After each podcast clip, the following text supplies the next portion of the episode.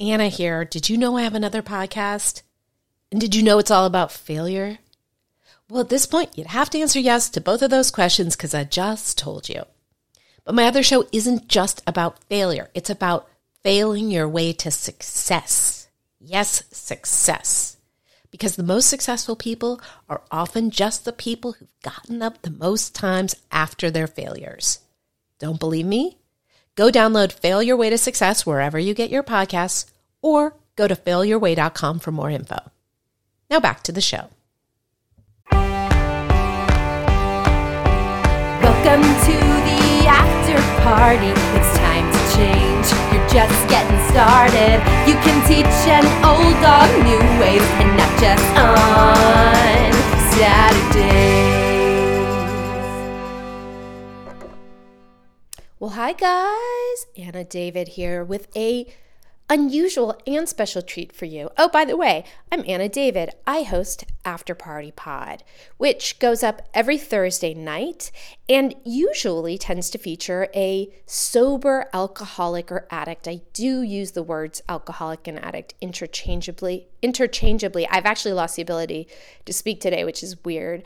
Uh, yeah, I could always look. If you're interested, I can clarify why I use the words alcoholic and uh, addict interchangeably. That's not what I'm talking to you about today.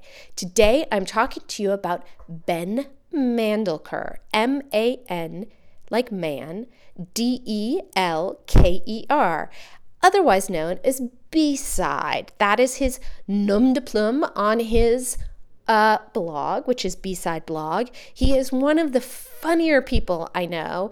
Uh, and we met because we used to be on a television show together. But today, he and I talked about a very serious topic, which was how he was in the closet for 30 years if it starts at zero. Uh, yeah. And he came out uh, at the age of 30 and after sort of harboring this secret about being gay for that three decades. And I thought that that would be an interesting guest because, you know, as you know, I sort of will veer from the topic of sober and addiction and struggling with that. Um, we've done depression, we've done agoraphobia, we've done getting out of a toxic relationship. And so why not this. So I I hope you enjoy this. I'm not going to spill any secrets, although I will say even though I admit it embarrassingly in the interview that I had no idea he was gay when we were friends before that and thought he had a crush on me. So there you go. Uh, narcissism takes all sorts of different forms. So I hope you enjoy this. I know you will enjoy Ben. And yeah, leave a comment, star us. Five stars, by the way, on iTunes. We'd love it so much. And when I say we, I mean I. It's not the queen's we or whatever. I don't have a split personality. I just mean I. Okay, good. Thank you. Here's Ben Mandelker. I first started taking drugs by chewing blocks of hash.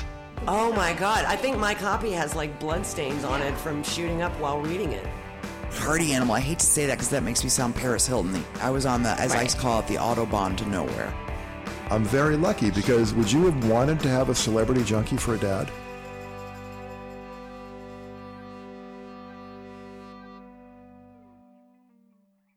Okay. That that it's like recording, and that's how casual we are. I like to ease a person Ease into, into the it. podcast. I know that you do like a fun little intro. I do. Yeah. I do. I have a whole theme song and uh, a little. I have a whole sort of way I open up the podcast, but Well, see, I have a theme song too, but then I Oh. record the intro post the production oh, of interviewing the you! guests. Yeah. Look at you. See, I, I have like a whole thing where Yeah. I'm like, I sort of say my name, I say the podcast, I say where I'm from, I Yeah. plug all my things. Yeah. It sounds like very 1950s radio show sometimes. Right, right, right. But that's I think what people do. Yeah. But I don't do it. That's the only thing. That's the only way I subscribe to like the standards of podcasting. etiquette, Okay, everything else is a free for all. Yeah, yeah, disaster almost. No. so, um, you know, as you know, we have known each other for years. How long? I know. I think since 2006, Wow. which is about eight years. what? Whoa. What? We've seen two presidents. Oh my. we could have gone to college twice. Oh God! Please don't be depressing. We could have gone to college and gotten a master's. two masters, maybe. Well, luckily we have college degrees, so that part is So we could have actually gone to med school and done our residency at this point. Oh my God! Thank God we didn't make that choice, right? I feel so bad for our theoretical patients. Oh my god! Oh my god! Speaking of people dying, um, so okay, so you know you are, I would say, a profoundly well-adjusted person, like arguably the most well-adjusted person who has been on this podcast, Whoa. and yet, and yet, you harbored a secret. I had a I had a I had a big secret in my life, a big Yeah. massive secret. So, so I want to talk about that. Okay. So, okay, so when we met, we met because we were both talking heads Yes. On a television show, Fox reality channel. Yes. Dearly departed. Dearly Departed. Yeah. um, where we went in and we talked about reality shows, Mm-hmm. and we got paid to do it. It was it was the best gig in show business. Yeah, literally. It's like- so what that nobody watched it? It was the best job in in Hollywood. Exactly. It was like five hundred dollars a pop. Yeah. It put us into AFTRA, so now we actually have SAG cards as a result of this. Well, SAG and AFTRA are different, right? No, they merged. We are SAG. We are card carrying members of the SAG By the way, mafia I let my dues go. Am I still? Oh no, well, sorry, Anna. I You got, kept anyway, thanks so much for having me on the podcast. I'm gonna go hang out with my SAG friends now, with my actors. Do you have SAG insurance? No, because I don't do any work for SAG. Right, right, right. I That's just, the thing. I just pay money at it, and I'm I'm hoping that it will lead to something cool someday. I had no idea. Yeah. Um, I'm yeah. I'm SAG and Writers Guild. I'm all unioned up. oh my God, you're so impressive. Yeah. So, okay, so I didn't even know any of that. It was even better in retrospect that's than I realized, and it was that- good in retrospect. Ladies and gentlemen, that was my secret. Oh my God, that was the secret I was harboring. I'm a secret actor. yeah. And you were keeping a secret from me, so I couldn't be in SAG. Yeah. Interesting. So, and I've actually acted in a movie. I'll have you Oh know. my goodness! Look at the ironies in this podcast Look already. at it already. Unfolding. So, okay, so we did that, and um, we did that with Kennedy. Yes. Um, MTV VJ, former. And now I think on Fox News, which Fox is where News. she always belonged. Absolutely, Right? and she has a, a radio show. Yes. 98.7. Lovely, lovely woman. Very sharp, very smart. Very cool. So then, so we did that. We became friends, and see, and I was like, oh yeah, Ben, like probably has a crush on me, is what I thought. Completely, I was just like, I don't yeah. mean to laugh at you on that. No, no, but it just like it never crossed my mind that you were not oriented towards straight. you. Yeah, towards me, towards me.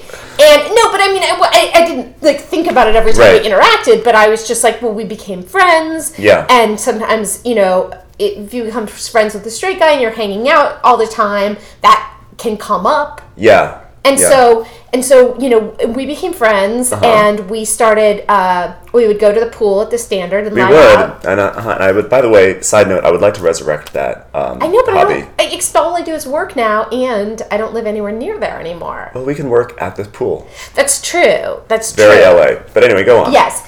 Um, and so, and we did other stuff together. Yeah, we would like watch TV together sometimes, Oh, or yeah, like we would get like sometimes we would get like dinner with like Joe Adalian. We did, we did. And do other that- things. That I- woman, Erin. Anyway, um, so yeah, so and you um, had done something at a, a young age that was super impressive, which is you had started a website and already sold it by the time yeah. I met you. Wait, what's today's date? May something, but it's not relevant for Oh, a podcast. The reason why I audience. mentioned that, uh, I know that you keep podcasts more evergreen, but on May 14th, Mm-hmm. 2014, will be the 10 year anniversary of the founding Wow. of that blog, the TV Right. blog, tvgasm.com. And I feel like you were the first one to kind of take Gasm and make. Oh, yeah. Like, everyone always adds gasm onto things. Like, TV gasm, we were the ones who started it. Anytime you hear the gasm slang, Yeah. that's us. They should pay you a penny They should. I would like that. or a hundred dollars. Yeah. And so you started that. Were you in college when you started that? You are so sweet. Yeah, I figured. I figured. You're. Um, no, I was uh, 25. Mm-hmm. Started that with my roommate at the time, and um, at that time, he was a techie. He wanted to learn more about blog. He wanted to explore the blogging side of Mm-hmm. techie stuff, and I, as a writer, wanted to write about TV. And we thought we were so funny the way we would watch TV and make jokes. So and it turns out you were. Thank, thank you very much. Yes. So um, we started this little TV blog called TVgasm.com, and uh, it kind of just took off. Yeah. And then Bunim-Murray bought it. And then, yeah, we sold it. We sold it to Bunim-Murray. Yes. And uh, I was a full time blogger for a year, Right. and then I I left. Right. Because they bought it full out. They didn't give They a bought percentage. everything or, out. I got yeah, I got a nice little payout. Yeah. I, I worked for them, and then and then when my my term was over, I had the option to renew, but I decided to focus on my screenwriting. And I started Mm-hmm. up a new like smaller blog, and that's what I did. And um, and is it still around? TV Gasm? They shut down TV Gasm a year ago, so Mm-hmm. it only made nine years. It had the same trajectory as Television Without Pity. yeah, which just which folded. also was bought out bought out about a year after us and and shuttered about a year after us. right, right. And so and so and then you became a screenwriter. Yes. And then um, a, a, a blogger head and, and a talking blogger. head and podcaster. And and you have the most delightful two podcasts. Thank you, They really are. thank you. Watch What Crappens. Watch What Crappens, which is all about Bravo. It's just like you know, I, I'm on there with my friend Ronnie, and we just you know eviscerate all these housewives and whoever else, the doctors of doctors' wives are married to medicine. I can't believe that show is still on. It's still on. That's it's still amazing. on. Yeah, and so yeah, that one does very nicely. And then my other one, which you appear, actually you appeared on both, I've been on both. but you most recently appeared on the Banter Blender, which Yeah. is just a po- it's just a pop culture podcast. It's got no real hook. R- right, Just right. fun. It's not. e- It didn't even seem to be that pop. It was pop culture and whatever else we felt like talking. about. Yeah, exactly. I mean, you know, that's why it's a little bit of a smaller podcast because it doesn't have really a hook to it. But I feel like if people listen to it, they would enjoy it, and it's like a good way to spend thirty minutes of your time, I certainly thought it was a good right? way. If, I, if I Yeah. may plug it, yeah, you are here to plug, and you are here to talk about your secret. my secret. Yes, So, yes. why don't you tell our audience Well, what your secret was? I think we sort secret, of which danced been, around it. We've, we've danced around it, which is that I actually did have a crush on. No, that's not. no. The secret was that I was gay. I am gay. Right, right, I'm not right. like a reformed gay. uh, I was in the closet for many years. yeah. Many, many years, including when I first met you. yeah, Um, until I came out when I was 30. yeah. So which is late. It's a late bloomer for some for some people. Yeah. For or I guess you know, especially these days, kids seem to be coming out of the Like closet 18, yeah. even younger. It's it's it's crazy, but I guess good, but crazy at the same time. Right, right. So yeah, that was my big secret that I harbored. And so, talk to me about that. So, when did you first realize you were gay? I you know I don't have a specific date. It wasn't Mm-hmm. like oh I remember when the Challenger exploded. I also had a reason. I someone was attracted to it. those. May third, But it was seventy six. I think as a kid, I was always I was always interested in guys. Like I always sort of, you know, liked guys, had a crush. But you don't really you don't really know how to express that, or you don't even under, understand necessarily. But you you know that you're attracted to them. But you're also oddly enough sort of attracted to women too. I found. Okay. But I- I, don't know, like, like if, if I saw a movie, I remember seeing Beverly Hills Cop 2 in the theaters, and Uh-huh. there was a scene where the women were topless at the strip club, and it's like, ooh, wow, and you're like so excited. Or I remember my friend, uh, he showed me his dad's Playboys, and I was like, so cool, you know? But I wonder if that's just the excitement of the taboo. Yeah, and that it was accepted. It was like con- you were conditioned to think that was exciting. you know? Exactly. And like I, you know, in middle school, I definitely had some crushes on girls, and even in high school. But I, again, I, I wonder if the crush was more. I had a crush on the idea of being with someone, Right. Than me being actually sexually attracted to them. I don't think I ever had like. When I had crushes on girls, I never was thinking about like Having sex with them. having sex and like wanting to make like kiss them or do anything with them or touch Right. them. It was more like, oh my god, like I want her to be my girlfriend. It was like an obsession, Right. not right. obsession. I wasn't crazy like that, Right. Right. Right. except for maybe like one girl. I was Really? well, I didn't really know. I didn't have any game. I remember one time this girl, Erica Peterson. Erica, if you're out there, hi. Mm-hmm. So sorry. but I remember I would like It's not gonna work call over and over and over again, like her answering machine or whatever. Yeah. But it was like again, it wasn't a sexual thing. It's just more like I've decided this is the one that I would like to have a crush on, and I'm Right. going to see it through. But I also think, oh, we're in here. Um, I also think that that is what crushes at that age. Well, I don't know how old you were with Erica, but Uh, I think I was um, a junior in high school.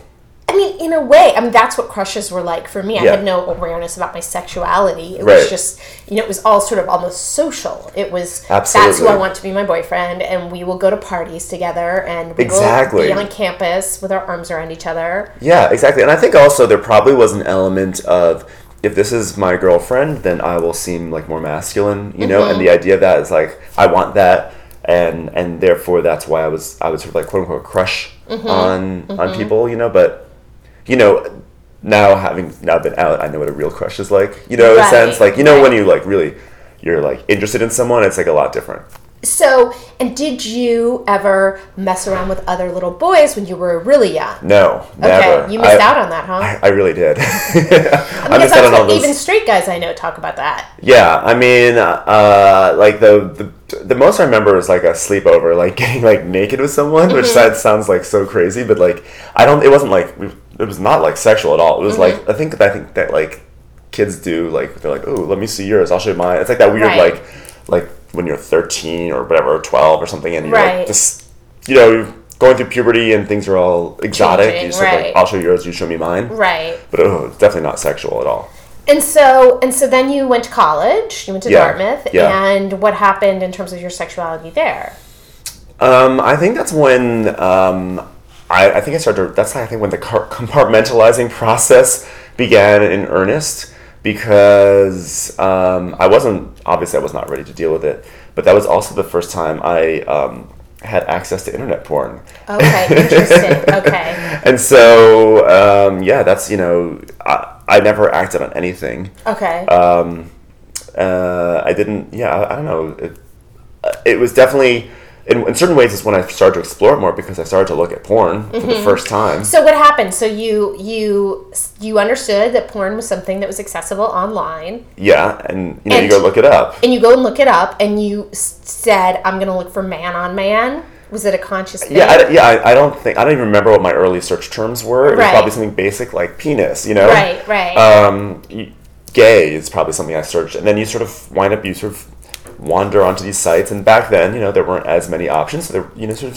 you sort of you uh, you sort of just find the porn. You know the way anyone does. Okay, yeah, yeah, yeah. but so, did you feel shame about the fact that it was not straight porn? Yeah, I think so. I mean, first of all, there's like that shame of just looking at porn in general. You sort Yeah. of feel like, oh my god, I shouldn't be looking at porn. Right. Um, but yeah, I mean, I think, think there was that, but there was also again, it was you become very compartmentalized. I think what what people who haven't gone through the process of being in the closet is that your brain.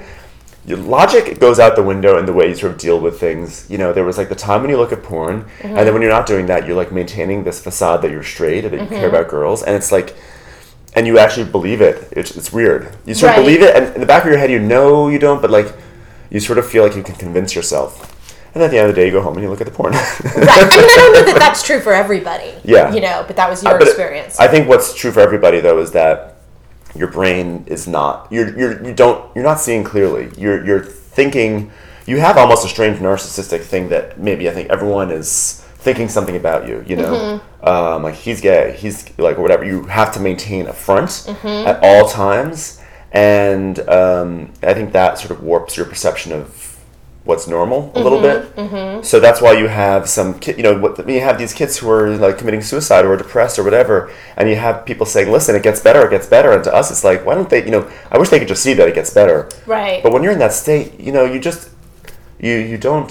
I was never someone was like, no one understands me, but it, but you just don't.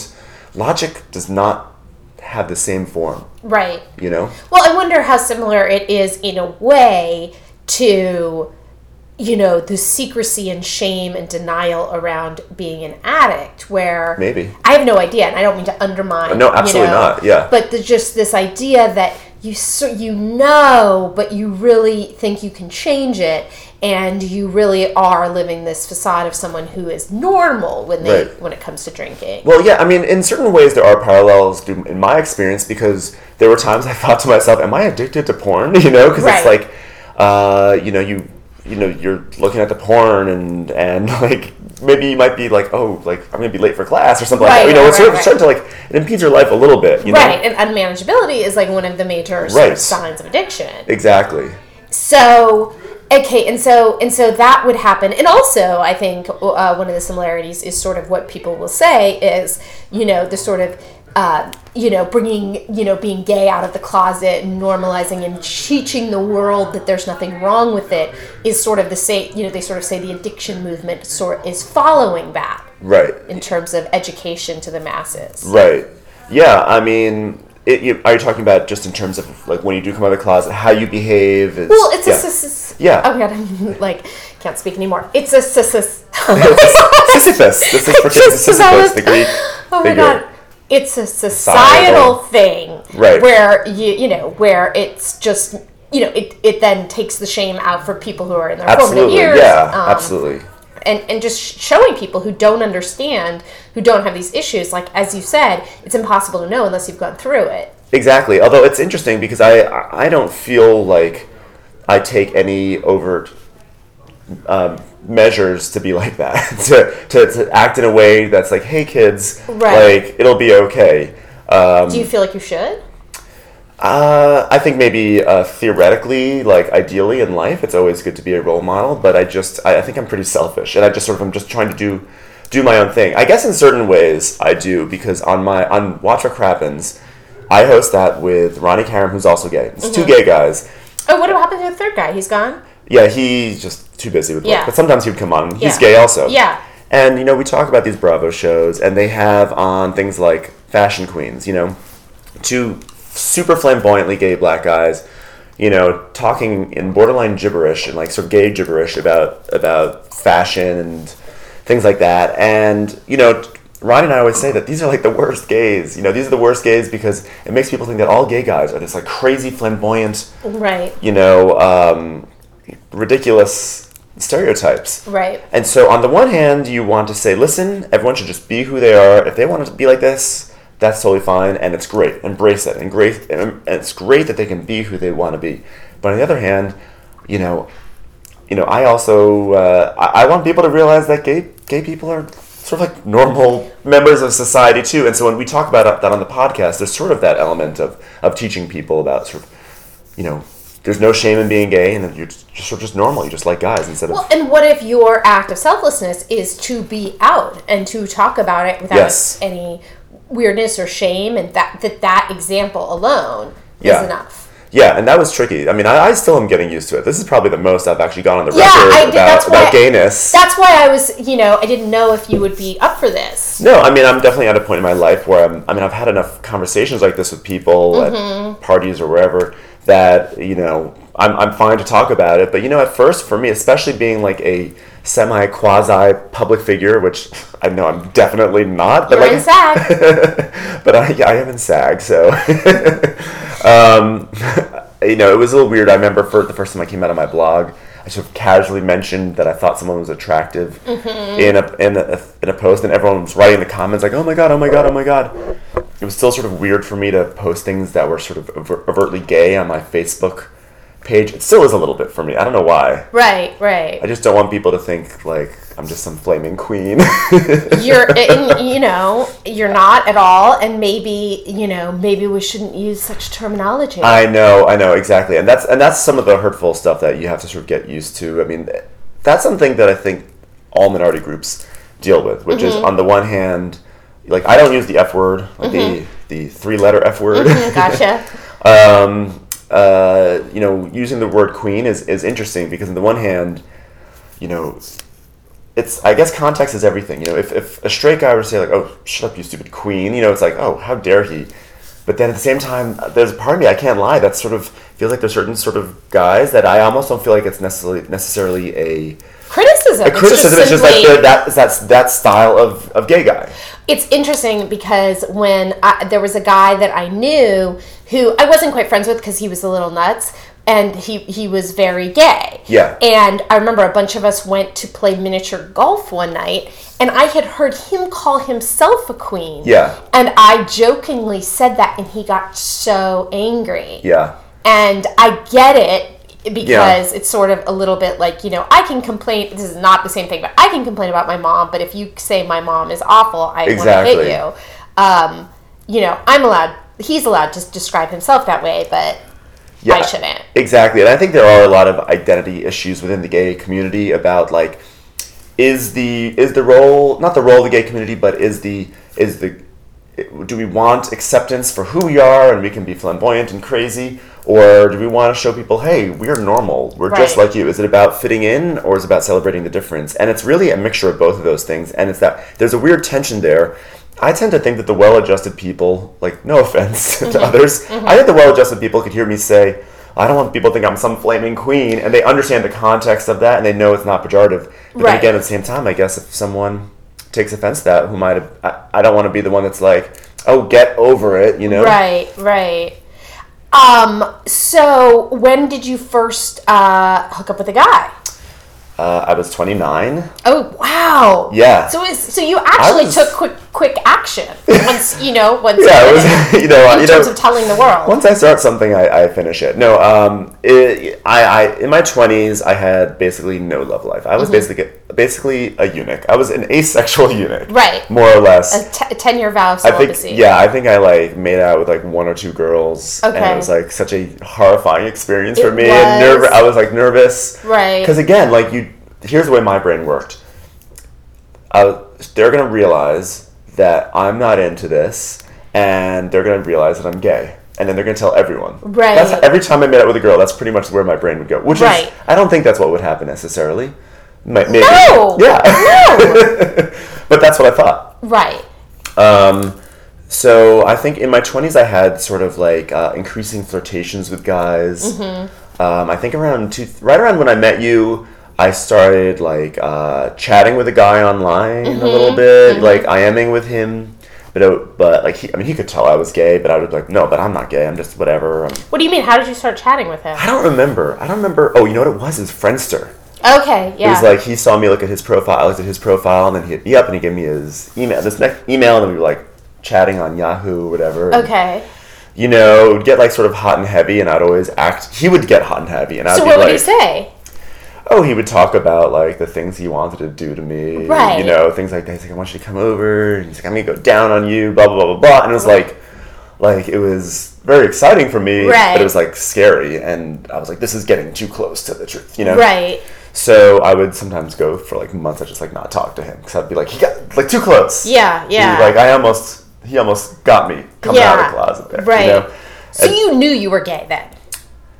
You know, but you just aren't wi- willing to deal with it. Mm-hmm. I think it's probably what you were talking about with addiction. When probably at a certain point you realize you're addicted, but you just are not there yet, right? Well, and then denial kicks in constantly, probably more than in your situation, which is, oh, no, no, no, you can handle it because you do something that shows you can handle it. Yeah, there is some of that. There is like this weird thing where you think think you can sort of turn it around, even though you sort of know, like you just know you can't. Right. Like you like you absolutely know because you know it's it's like it's been in you since you were younger. Like why would and, and you laugh at at these organizations that say they can turn gay people straight, et cetera, et cetera. Right. Um, so there is denial, but yeah, there were some flirtations. There was a waiter at Joey's Cafe. Remember, you know Joey's I Cafe? Remember, I used to live right down the street. Of course, yeah. neighbors. Yeah. There was a waiter named Asaf. Do, you, Uh-huh. do you remember I Asaf? don't. I, but they were all very nice there. It's so funny. I was just telling this story yesterday. Uh, Asaf, the waiter, he um, he Joey's used to deliver, and he came and delivered in the hallway in my office. I worked at the lot on Formosa. Mm-hmm. This beautiful Israeli man, and he like I think he I think he made an excuse to come over into my office, Mm-hmm. and then we started chatting, and then I kept on ordering from him lunch, and he would come over, and we were like very flirtatious, and then I'd go to Joey's, and I'd sit at the counter, Mm-hmm. and I had such a crush on this guy, and then one day he like casually mentioned that he had a boyfriend, and I was like, oh shit. And then I, and then I was like, you know what, Ben? Like, you shouldn't be flirting with him anyway. This is ridiculous. Like, you're, you're, no, like, don't flirt with guys. You shouldn't be flirting with guys. And then I kind of just stopped, you know, ordering from Asaf and go, you know, sitting at the counter and seeing him and this tragic one who, Asaf, the one who got away. Funnily enough, after I came out of the closet, I think about a year ago, uh, I, I somehow found him on Facebook. And so I sent him a message. I was like, hey, you know, you used to be a waiter at Joey's. I used to come in. I just want to say hi, see how you're doing. He read it. He never wrote back. Interesting. Interesting. Asaf. Possibly it was too tempting because he's still in that relationship. and he said, I shouldn't be flirting. Maybe. You know, and one time, actually, I was at the Standard, maybe mm-hmm. even with you, and Asaf was there with, I think, his boyfriend. Okay. And if I may be catty, which, by the way, being out of the closet gives me the license to be very catty He at was, times. his boyfriend didn't. His wasn't- boyfriend was ugly. Okay. you think he was there? So and so you were. The, remember, you would come. My friend Vanessa would be there. Yes. So would you hear we're all chatting and having fun, and you're sort of looking in the corner of your eye? And Oh, yeah, that was all the time. That was my life. right. Like having to sort of like check out guys. Like when no, yeah, very surreptitiously. Now I just crane my head. I'm terrible. Yeah. Yeah. well, good. Uh, Good. my friends make fun of me for that. I don't know. I can't. You know, when you have all those years in the closet, I think you're. I think you're entitled to a few head cranes. yeah, making up for lost time. Yeah, men do it to women all the time. Mm-hmm. Why can't I do it? Mm-hmm. Um. So okay, and so you at 29, what happened? Friendster again. Okay. Font of closeted gay activity for me. But that was where other people were. You know, I met a, a guy, a couple guys off that. uh, it was 2009. Friendster was more or less on the way out, and uh, but it was the same situation where where uh, what I this guy looked at my profile and I looked at his. We started messaging, and I don't know. I was feeling. He gave me his phone number, and I was feeling emboldened. Each one of these situations, Asaf, the guy that I, I IMed with, there was not, not not there were like one or two people. I think that there was like heavy flirtations with. Each one emboldened me like a little bit more, and same also being older. So I remember I called the guy. Mm-hmm. Then we had a whole conversation, and then we agreed to meet for coffee. Mm-hmm. And then when we were at coffee, I then told him that like I wasn't out or anything, mm-hmm. and he was like very fascinated, and he was actually very sweet. He kind of like took me under his wing, and we kind of like dated a little bit. We like dated, and then we'd like hook up for like three months. It was like my it was like the first guy I'd ever like kissed or anything. And what was that like? It was it was surreal at first. It was weird, but it was mm-hmm. cool. It was fun. It was actually a mm-hmm. lot of fun. Um, and then you know, it just sort of fizzled out. Just mm-hmm. the way it was a summertime romance. It was very Grease, very, very Grease slash Lana movie. Del Rey. Yeah. well, that's summertime sadness. well, it was yeah, exactly. There was actually no sadness about it. right. It kind of fizzled out, and then I just sort of went on my merry way in life. I don't know. I think I was focusing on writing. I don't know what it was, but then I turned 30 um, not too long after. And in my 30, like when I was 30, there was another guy who I uh, started to hook up with. Friendster again? Not Friendster. Had you moved on to MySpace? From the gym. Oh, okay. He's the one guy I've ever like hooked up with from the gym. Mm-hmm. He's really hot. Pat myself on the back. Good job, Ben. um, uh, and s- and so uh, we started hooking up and everything, and then that one that one ended because I think there were just some communication issues between us. Whatever, not not a big deal. And then it was at, at that point it was around May, May or June. No, I'm, so- it was it was actually it was July. In Mm-hmm. okay, fact, good. just want to make sure everyone's up on the timeline. They need to know. Maybe they're writing a chart. They, I hope they are. Flow chart, uh, a visual chart.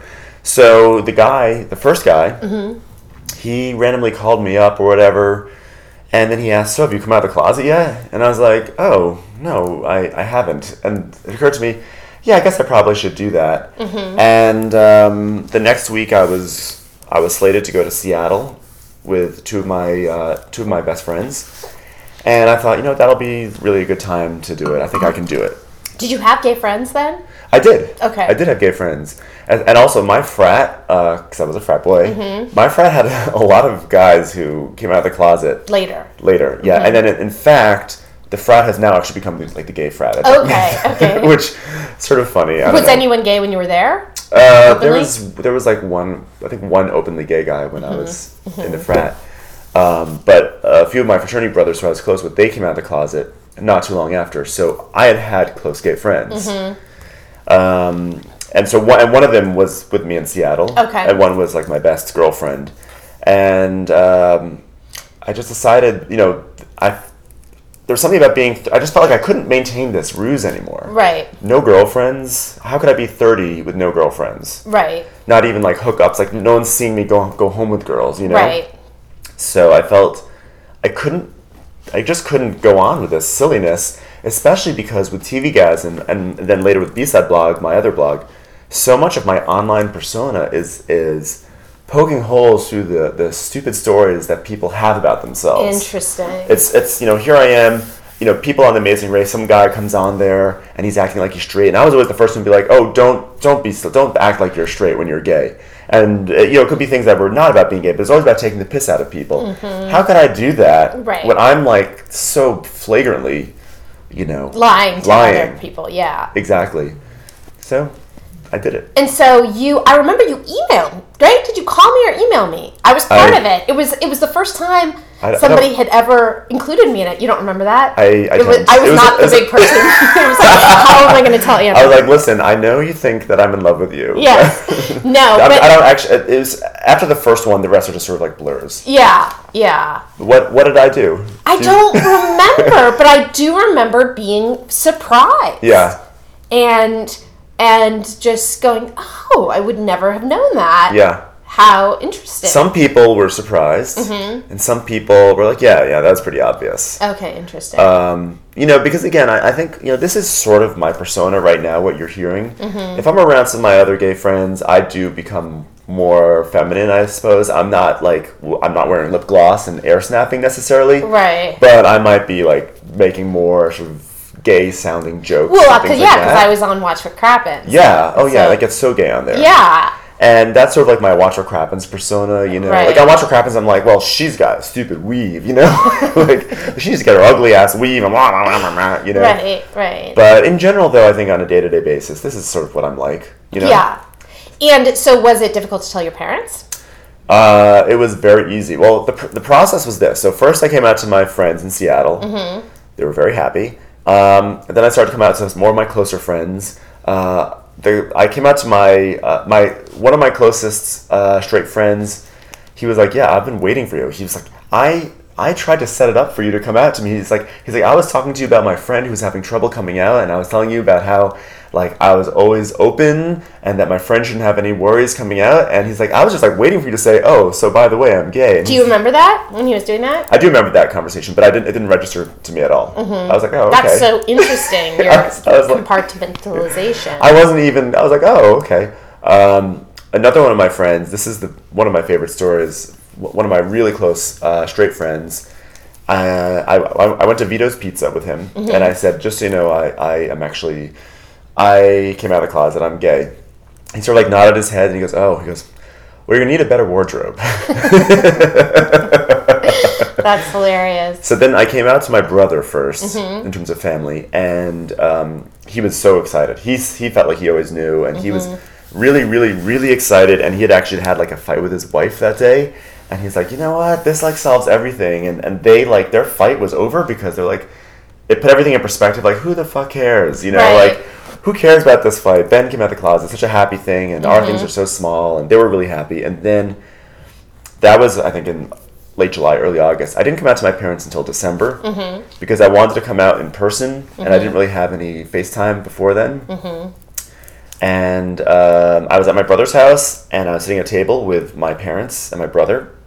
And I remember, I remember as I was gearing up, my brother sort of like winked at me, gave me like a little support, which is like one of those nice big brotherly things. I, I hope he's listening, so he knows that I appreciate that moment.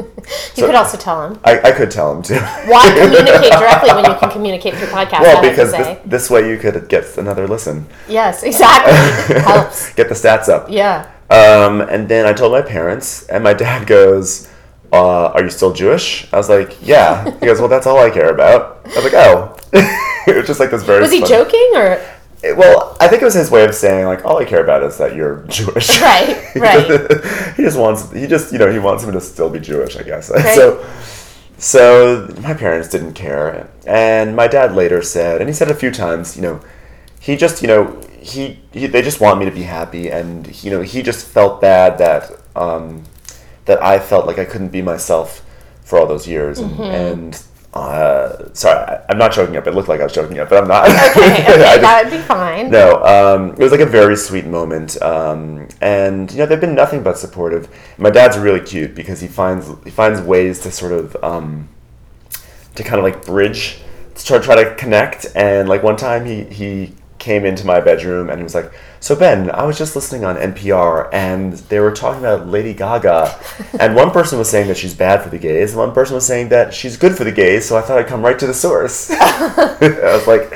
I was like, Dad, yeah, she's, I think she's good for the gays, and I'm, I'm happy to speak on, on behalf of all, All gay gays. kind. That's so cute.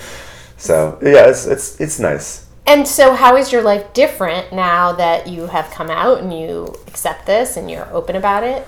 Well, it's fantastic. I mean, um, it was amazing coming out of the closet, and you, you know, you know intellectually it's going to be great. And I knew all that time when I was in the closet. As soon as I come out, like everything will be great, everything will be better. But you just, you know, Fear, yeah. for me, it was the fear of not of rejection from friends or family because I knew I had really good friends and family. It was uh, more that everything would be different because it would, it would be different. You know, it's an irreversible statement to make. And, you know, I, I was happy. I was actually more or less happy in my 20s. And I didn't, I just didn't want to, didn't want to shake the boat, rock Right. the boat. By the So- way, I did a story once for details on men who come out and then realize they're not gay and come back in. that's a true. That's a true. I, I mean, I know it's a thing that happens. I really don't believe that they. Yeah, You know? I will tell you that I met a guy who did a he did a play, a one man show called Regretsexual, Mm-hmm. and so I thought, oh, this is such a great story. Oh, and then I know a guy who uh, has had gay experiences and and you know called himself gay for years and is now married with a kid, Yeah. but doesn't do it in that way. That's he's still open about it. Yeah, I mean, I could see that. I, I actually, you know, I mean, it's hard for me to imagine being like gay for pay, like if you're a porn star, or people Right. who just like dabble in gay experiences, um, and then not being gay. That's actually a little hard for me to understand. But I, but I, in certain cases, I do sort of get it. You know, I think there's sometimes when it's like, if you've had gay sex and you've been in a gay relationship, I feel like you know. At, at the very least, you can go back to being bisexual, but you can't say that you're not gay. You know what I'm saying? Right. Yeah. I, I just feel that way. I, I just it's, it's hard for me to imagine. You know, uh, th- and there's like this very PC part of me. Like I, I don't understand also people who want to change their gender. Like I just don't understand it. 'Cause you like inside- I don't have that Yeah. experience. I respect it. I would never tell some. I'd never be like you're wrong, you're bad, whatever. But I don't understand it at all. And and you know. I just know. so interesting. I heard on NPR this morning they were talking about how many transgender uh, people are in the military, and because it's a really high number, and that Wow. the main reason uh, that they found was that they were trying to deny their truth by doing the most masculine thing they could think of, male Yeah. to female. That's very interesting. yeah. Yeah. and then they got there and realized there's no denying. Yeah, but to get back to your question about how my life was different, um, so coming out of the closet, the first thing is, you know, it feels great to suddenly just be truly be yourself. I mean, uh, I don't know what it's like with addiction. I don't know if you have that feeling of, you know, the moment that you sort of decide, realize to yourself that you are an addict and you need help. I don't know if you have a moment of like, ah, or if it's just like, okay, Oh God, no! Yeah, I would say, I don't think you just have opposite that. moment. I think Yeah. people people like usually well, no, it's like a turning point for a lot of the people I know. Should I kill myself or should I deal with this? Yeah. And so I think this is where probably addiction and being gay are very different because, you know, it's like you announce it and then all of a sudden there really is a weight that's off you. It's a surreal weight. The next morning I was like, did I say that? Has this secret that I've held for 30 years? Right. 30 year old secret that has like informed and, and shaped my entire life. Have I just suddenly like let it out? Right. you know, and that's very surreal. But then you you know you get used to it, and um, it's excellent. And the the best part is, is not finally being able to like, you know, make out with guys or see guys naked, which is you know obviously A a, perk, a perk. But what I always tell people that the very best part for me is that the friendships that I have made, gay, straight, ma- male, female, since I've come out of the closet have been so much stronger and so much better mm-hmm. because I have been able to deliver people an authentic version of me. Not trying to sound all new agey, but but what people see is what they like is what they get. There's no front. There's no fakery. And you know what? People can tell that. You know, I would always wonder in my 20s like I would, I would go to the standard. Let's just go back to the standard. Let's go back. It was, gr- those were great days for me. I didn't know you had this secret torment. Yeah, Secret Torment. I remember going there and there'd be like a crew of people there, Mm-hmm. and they sort of just seemed like cool people. Mm-hmm. You know, they had like the cool, cool look. Mm-hmm. You could tell they go to like bars and clubs that are cool. Okay. They go to cool parties in the hills. Like they're just connected, fun, cool people that all you know. They just have adventures. Okay. They're the cool kids. Okay. Cool kids of Hollywood. I would see them and I'd be like, why couldn't I ever be part of them? Mm-hmm. You know, and like, and that's something that plagued a lot of my life. I was never, I never truly felt like I was in the cool clique. Mm-hmm. You know, I mean, in high school I was sort of in the cool clique a little bit, but uh, you know, I never was. I was always sort of on the outside. Mm-hmm. And I think it's because, you know, when you present yourself like a fake version of yourself, people don't know how to deal with that. Mm-hmm. There's some people who can see through it, like you, and just sort of can see me for who I am. Mm-hmm. Um, although you did not totally see me for who I am because you thought I was in love with you. It's true. It's true. By the way, a crush is not the same thing. I did not think you were in love with me. Let's clarify that for the record. Um, uh, she thought I had a shrine to her. yes. Um, no, but but you know what I'm saying. Um, you know, so I did have friends. I had a nice amount of friends, but if I threw a party, it's like why wouldn't why would I have such a small yield at my parties? Like it wasn't like a high priority for people to come to my parties. And why like why was I did I sometimes feel like even amongst my friends sometimes I wasn't invited to things, you know? Mm-hmm. And again, it's cuz I was not presenting a real version of myself. It's interesting. I was presenting this pseudo straight thing, not re- like ostensibly straight, but doesn't really like fit in with the other straight guys mm-hmm. necessarily, and doesn't is sort of seems maybe a little maybe there's some gay element, but doesn't really fit in with the girls or the other gay guys. Mm-hmm. And then coming out of the closet, I was able to really be myself. People knew exactly who I was, what I was, what what I'm all about, mm-hmm. and it's been great. I have been included. You mm-hmm. know, I have friends who are the cool kids in Hollywood now. Like it's just Good for you. I really I, Who are they? they're well, you know. I well, you, it's. Anna David, yes, first of all. Of course. But you know what I'm saying? It's the, the people that I meet. This is going to sound totally narcissistic and, and like cocky or whatever, but I feel like they really like me. They meet me mm-hmm. and they like me and they want to hang out with me because I'm just being me. I'm Right. just doing me. Right, right, right. and um, that's great. it feels great. It's really, really nice, you know? So, what advice would you give somebody struggling with any sort of secret? Well, It's big. a big that a, a- secret that's big that if it's your own personal secret, not like someone else's secret. Like if it's someone else's secret, it's probably not your right to Yes. tell. If it's something that I think you're harboring inside, I mean, I do think earlier that the sooner you can get it out, the better, because it's the, the sooner you can move on with your life and start really living your life properly. Mm-hmm. But that being said, you know, you got to do it at your own time. Like I wasn't ready till I was 30. Mm-hmm. You know, do I wish I'd come out when I was like 20, 22? I don't know because on the one hand, yeah, it would have been nice to have had, a, you know, like my dating experience to be more in line with what like the standard you Right. know, timeline of people's dating experiences have been, and to, to have like a wacky gay 20s. Mm-hmm. But that could have had a lot of downsides too. I might, you know, when you're younger, I might not have dealt with it. Yeah, in such a especially if you weren't way. ready, you could have, you know, had Yeah. embarrassment or shame or whatever. Yeah, and who knows? I, I might have been a prolonged drama, and who knows what kind of trouble I would have gotten into. Right. So I don't know, but I do think if you can, you know, maybe maybe try to come out.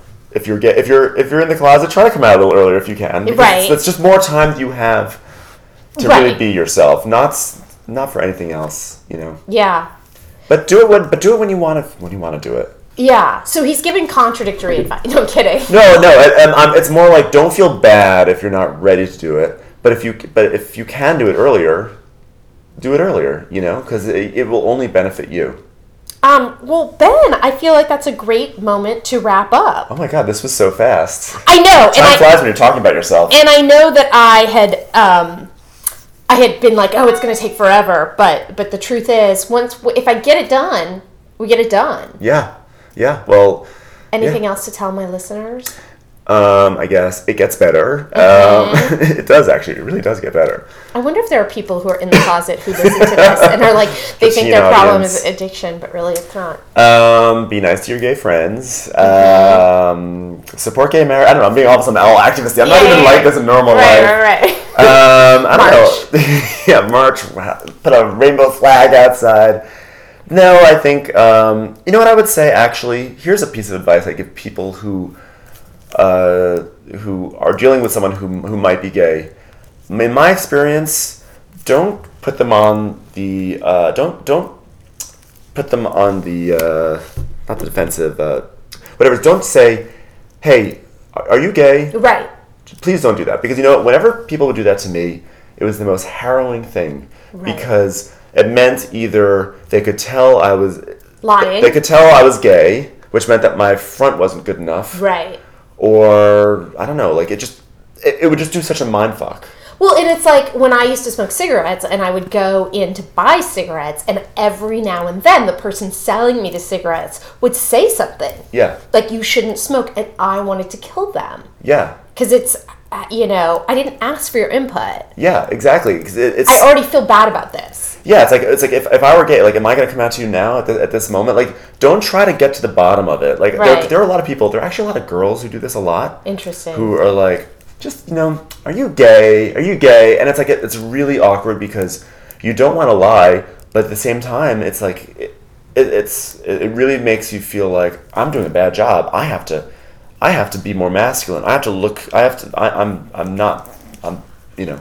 This, it's just a terrible position to be put in, and um, you may think that you. And some some people may think that they're actually helping the person, giving them a chance to come out of the closet. But in my case, it always made me felt feel very defensive, and that I wanted to climb deeper in. Oh, that's so interesting. Yeah, I don't know if it's like that for everyone. 'cause some people have stories that they come out because someone said, "Hey, are you gay?" and they said, "Yeah." Yeah, I mean, and it's the same way with addiction. Some people get sober because an intervention happens, um, and sometimes it's Yeah. much better for them to come to it on their own. Yeah, and you know, imagine if someone is not gay. If someone's not gay and you say that to them, you could actually kind of make them feel very self-conscious. I mean, the Right.